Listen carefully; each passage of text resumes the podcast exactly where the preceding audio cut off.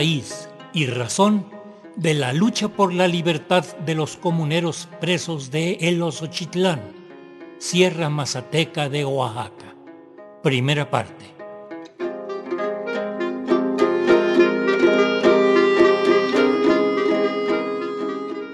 Frente al Consejo de la Judicatura Federal, ubicado en la Avenida Insurgentes Sur de la Ciudad de México, se encuentra un plantón, campamento y huelga de hambre de los comuneros y comuneras de Eloxochitlán de Flores Magón, Sierra Mazateca de Oaxaca, exigiendo la libertad de sus presos. Realizamos una entrevista a Argelia Betanzos Cepeda el nueve de junio de este segundo año de la pandemia, dos mil veintiuno. Cumplía entonces ella quince días en huelga de hambre, y al momento de transmitirse este programa, obviamente, ya son más. Se trata de una lucha de las y los comuneros mazatecos en contra de cacicazgos enquistados en el poder. Las acusaciones fueron fabricadas por una cadena de complicidades en donde hasta el partido en el poder federal tiene que ver. Los comuneros y sus defensores han comprobado ya hasta la saciedad lo falso de esos cargos, señalando una por una las inconsistencias y aportando las pruebas necesarias. Han logrado la libertad de muchos de sus presos, pero permanecen en prisión precisamente los que han tenido el valor de defender los intereses de la comunidad desde hace décadas. Argelia Betanzos Cepeda es hija de uno de esos comuneros presos y nos lleva de la mano relatando este intrincado caso de injusticia.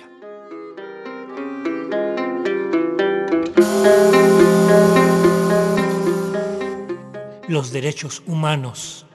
Conocerlos para defenderlos. Comenzamos.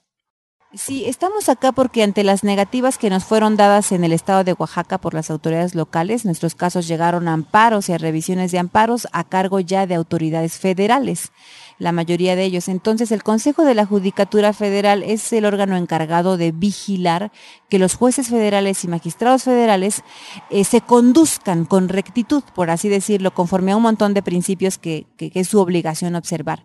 Entonces, nosotros llegamos acá con la consigna de pedir audiencia con el ministro Saldívar porque dijimos, ya nada a puerta cerrada, ya hemos explicado siete años el caso y por un lado les entra y por otro les sale.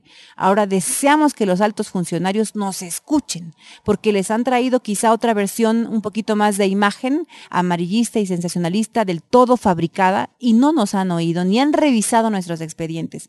El viernes pasado se tuvo la oportunidad de que nos oyera el representante de Saldívar y nos dieron casi hora y media para explicar el caso, lo cual fue inaudito por primera vez.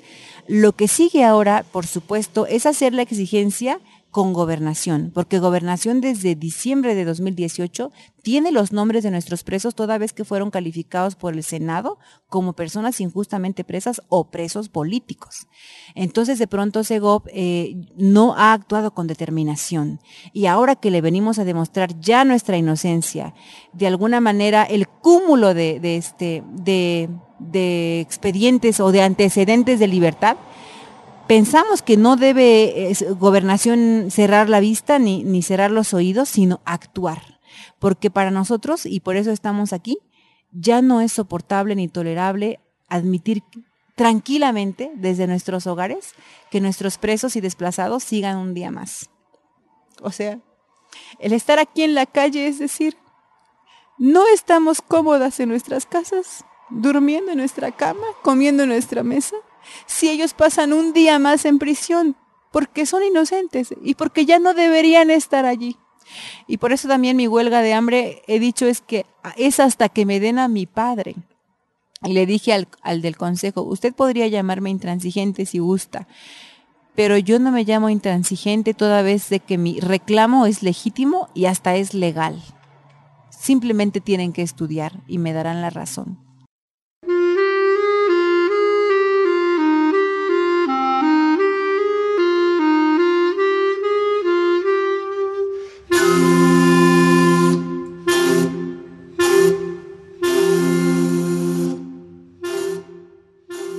Tendríamos que empezar diciendo que nuestra comunidad afortunadamente se ha caracterizado por una eh, pues treintena de años de luchas, en donde eh, las luchas pues han sido eh, sí definidas por la determinación de nuestra comunidad, por la autodeterminación o la libre determinación, como lo consagra el artículo segundo de la Constitución, en el sentido de pensamientos bastante delineados de mujeres y hombres por la conservación de nuestras prácticas comunitarias, sobre todo usos y costumbres, y que esto tenga un impacto desde luego en toda la organización comunitaria, es decir, tanto en espacios más privados como en espacios públicos también.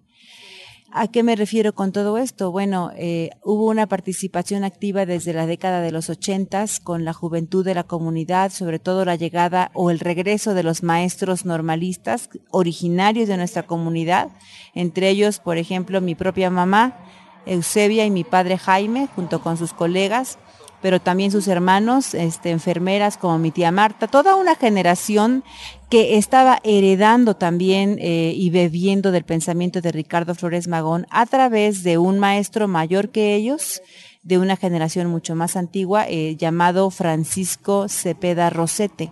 Ese señor, arraigado también en una cultura contra el caciquismo local, tuvo la oportunidad de, de, de graduarse como maestro normalista aquí en la Ciudad de México. Eh, salió de nuestra comunidad muy pequeño a una, un internado en Querétaro y luego se graduó en México. Él trabajó en México, pero todos los veranos regresaba muy románticamente y muy definidamente a la comunidad a contagiar a la juventud para que bebiera de Ricardo Flores Magón. Así es como la generación de mis padres comienza, por así decirlo, a vigorizar sus raíces, eh, pues este misticismo en una mezcla de misticismo de Ricardo, pero también de práctica.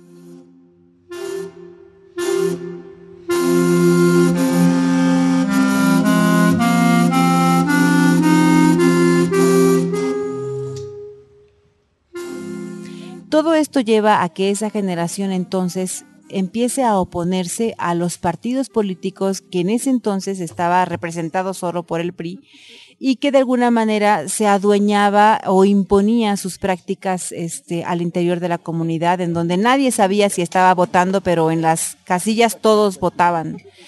Cuando ellos descubren esta cuestión, entonces empiezan a soñar con que eh, se debe respetar lo que las comunidades de origen tienen, que es una asamblea comunitaria, el consenso, el, la elección de representantes, pero con una trayectoria, ¿no? Un poco la mezcla que trajo la colonia, pero con, pero con el reconocimiento de lo que realmente son las prácticas comunitarias, en el sentido de que se le reconoce al que lucha por las causas justas, al que ve por el bien de la comunidad en los barrios, al que dirige o, o, o impulsa para el progreso.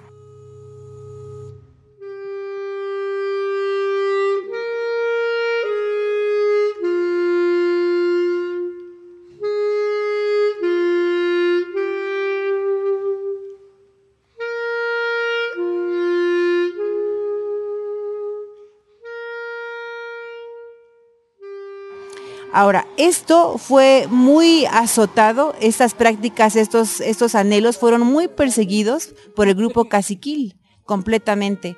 Ahora, esa persecución se puede detallar más, pero yo la quiero aterrizar un poco hacia el año dos mil diez, en donde un personaje llamado Manuel Cepeda Cortés y su hija Elisa Cepeda Laguna se alían con el viejo caciquismo representado por Eleazar Hernández Ordaz, y de la mano entonces hacen como una buena mancuerna para literalmente intentar desarticular todos esos intentos que venían de décadas.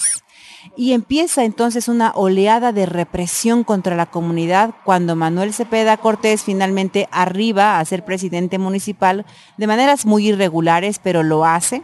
Entonces sus tres años son de represión cual nunca se había vivido, al grado de torturar a personas, encarcelar a otras arbitrariamente, de la mano, por supuesto, de la propia Procuraduría General del Estado de Oaxaca, porque eh, concluir que todas las fechorías que hizo queden impunes no puede entenderse, sino que las hizo de la mano de la Procuraduría General de Justicia y el sistema judicial.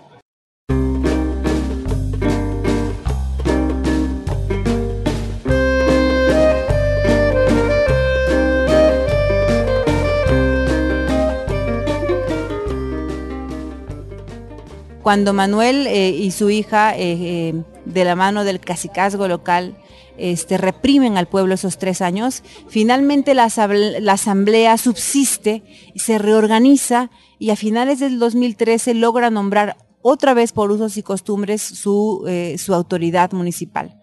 Esta autoridad ejerció el año dos mil catorce, pero no completó. En primer lugar, porque el veinticuatro de noviembre del dos mil catorce, Manuel Cepeda, junto con su hija y un grupo bastante minoritario, pero armado, irrumpieron el Palacio Municipal, lo tomaron con violencia. El entonces presidente Alfredo fue humillado por la propia Elisa, eh, encañonado por su padre, y él levantó junto con su cabildo una averiguación previa setecientos veintidós, diagonal H J, diagonal dos mil catorce, que hasta la fecha sigue sin completar en la investigación. No obstante, nuestro presidente Alfredo no perdió ningún reconocimiento porque él contaba con la propia mayoría que lo había nombrado. Así que lo que había hecho ese grupo caciquil era como una burla para nuestro pueblo, una demostración de su opulencia, porque aunque sean menos, siempre se han considerado más poderosos. Entonces, en esa humillación, por así decirlo, eh, nuestro compañero presidente y su equipo van a administrar, siguen administrando o gestionando desde otro lugar físico. Pero bueno, llega diciembre catorce, una fecha bastante tradicional porque se nombra o se renueva de manera anual el alcalde, que no es lo mismo allá que el presidente municipal. El alcalde es la persona encargada de regular eh, las propiedades, los bienes, hacer contratos sencillos, por así decirlo, de uso, de préstamo, de todo lo que tiene que ver con las tierras en el pueblo. Entonces llegó el nombramiento y por supuesto lo tenía que convocar la autoridad municipal, el, ex, el alcalde anterior, y tenía que reunir a la asamblea comunitaria, al pueblo. Así que así se hizo, porque finalmente Alfredo, aunque no estuviera dentro del palacio, era el presidente municipal. Convoca al pueblo y el lugar de reunión es la cancha municipal. La asamblea se reúne y a punto de iniciar el acto, la asamblea es literalmente desbaratada con una balacera. La balacera provino de los hombres o mujeres que estaban apostados en el Palacio Municipal, quienes lo habían tomado desde el veinticuatro de noviembre. Jamás la asamblea se imaginó que iban a desatar una balacera en contra de ella. Lo que pasó ese día es eso. De tal manera que al balacearse la asamblea y caer seis compañeros heridos de bala, entonces se suscita un desorden. Al final, el saldo del desorden fue este: la detención de Manuel Cepeda Lagunas, hijo de Manuel Cepeda Cortés, en posesión de arma de fuego. Hasta aquí la primera parte en el sentido de qué pasó ese día verdaderamente.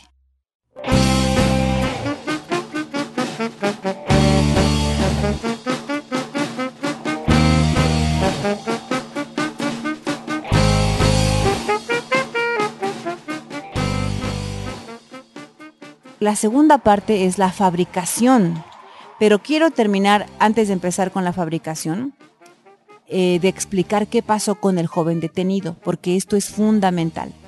Cuando Manuel Cepeda Lagunas es detenido con el arma de fuego por, por personas de la comunidad, lo entregan a la policía comunitaria y al presidente Alfredo Bolaños Pacheco. Ellos de inmediato lo trasladan a la, a la ciudad de Huautla de Jiménez, que queda como a unos cuarenta y cinco minutos de nuestra localidad. A medio camino, ya eran alrededor de las seis de la tarde, se encuentran con los agentes de investigación estatales y con la policía estatal. Afortunadamente, los registros de estos dos organismos que obran en la averiguación previa constatan que a ese medio camino, que ya es completamente afuera del pueblo y mucho más cerca de Huautla, constatan los agentes que vieron efectivamente la, a la policía y al presidente y al joven detenido con vida. Y el informe policial dice que le hicieron tres preguntas al detenido. ¿Cómo te llamas? Y él contesta, Manuel Cepeda Lagunas, ¿cuántos años tienes? Y él contesta, ¿a qué te dedicas? Y él dice, mecánico automotriz. Enseguida los agentes dicen a la autoridad, les recomendamos que lo pongan pues de inmediato al Ministerio Público, como dicen ustedes que lo llevan a poner al Ministerio Público con su arma de fuego, vayan pues de inmediato. Así que los compañeros van de inmediato. Llegan a, tres de ellos llegan al Ministerio Público, el entonces comandante compañero Willy, eh, Willy Wilfrido Salazar, llega Fernando Gavito, actualmente preso, y también llega Herminio Monfilavendaño, que era el suplente del síndico, actualmente preso. De los tres, Herminio no hablaba español, ni una palabra. Willy había completado creo que la secundaria y Fernando Gavito solamente la primaria. Cuando llegan, Willy entrega el informe y entonces la poli- el, y entrega al muchacho. Los ministeriales, los de la, los de la oficina del ministerio toman al muchacho, sientan a los compañeros, empiezan supuestamente a recibirle su informe, pero luego les dicen, espérennos tantito, eh, ahorita terminamos, ahorita continuamos. Los repliegan en una oficina, cierran la oficina y ahí termina la historia de la entrega del muchacho, con nuestros compañeros prácticamente secuestrados.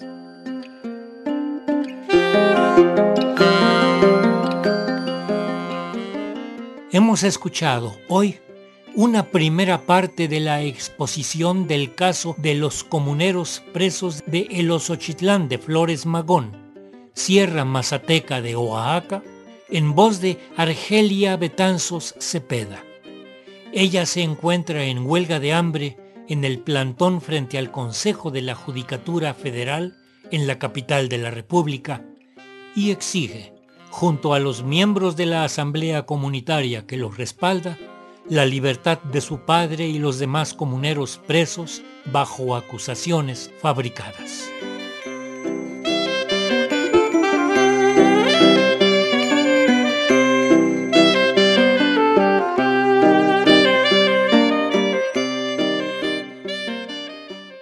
Raíz y Razón, con reportajes de Gabriela Aguilar Gutiérrez. Una serie a cargo de un servidor, Ricardo Montejano.